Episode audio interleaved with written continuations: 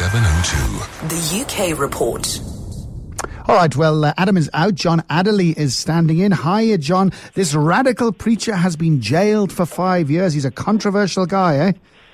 He absolutely is. Morning, John. Yeah, one of the most notorious uh, Islamist preachers, many would uh, understandably say hate preachers in this country. He's been plying his trade uh, on the streets uh, of various cities around the country, really, for the last 20 years, just staying the right side of the law. Really exasperating for police, this man, Anjem Choudary. Uh, he's used speeches to urge support for the Islamic State group. He often made appearances on TV and radio. I know a number of my colleagues have been rather uncomfortable at, at interviewing and interviewing him, and because of obviously what he said, very extremist. But he's, you know, freedom of speech and all that. Um, but they just found it hard to pin a charge on him. But they've finally done it now.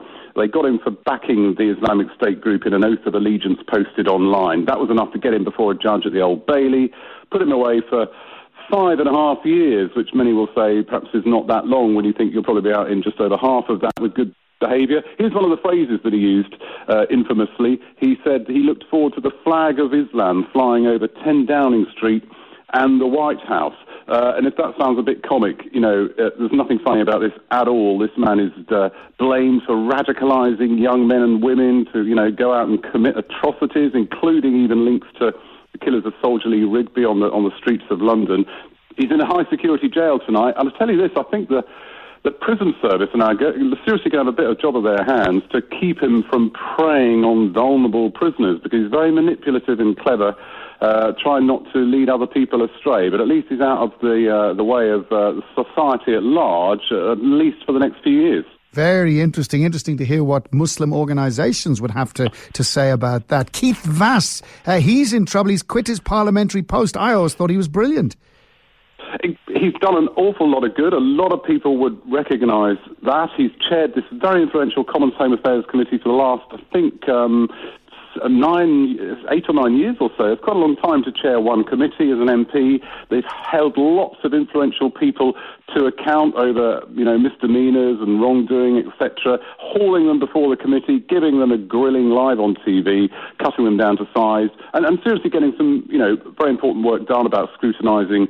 laws about society and the way we live, but of course, that's what all this is about. We are talking about Keith Vaz, uh, well-known name to many. Inevitable conclusion, probably, to the story that I started two days ago when we talked about these newspaper claims that he'd paid for the services of two male sex workers. They had a conversation, apparently, about paying for illegal drugs. He clung on for two days. You can see the clear conflict, can't you? Apart from just being a public figure, uh, his role as chairman of this committee as well. He resigned. He, he went just before he was pushed, I would say, saying that he's a distraction from important work. And he sums it up, this is true of all politicians, rather neatly, I think. Keith Vaz says, those who hold others to account must themselves be accountable. How true is that? And uh, it was his judgment day. And this dying mum's letter, tell us about this.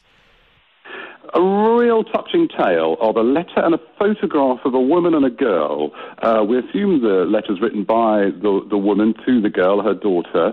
Um, this letter and photo dropped out of a pile of books. It had been handed into a second-hand bookshop at Bishop Auckland in northeast England, and the letter was addressed to a girl called Bethany. We assume the girl in the photo. It says, "If your dad is reading this to you, it's because I have died and gone to heaven to live with the angels because an operation on her poorly chest." hadn't worked. And it goes on, I'll always be in the sky, making sure you're all right. Real touching uh, sentiments in this letter. Um, the bookshop owner Gordon Draper has said, hopefully we'll find this Bethany and get the letter back to its rightful owner. Uh, there's been some talk, we've been thinking about this, is it possibly the case that the mum put the letter in, and photo in one of her uh, books for safekeeping in case she needed it, and actually she didn't need it, and she pulled oh. through. Or, I don't know. We don't know. Or maybe she did die, and it's a precious letter that's been lost.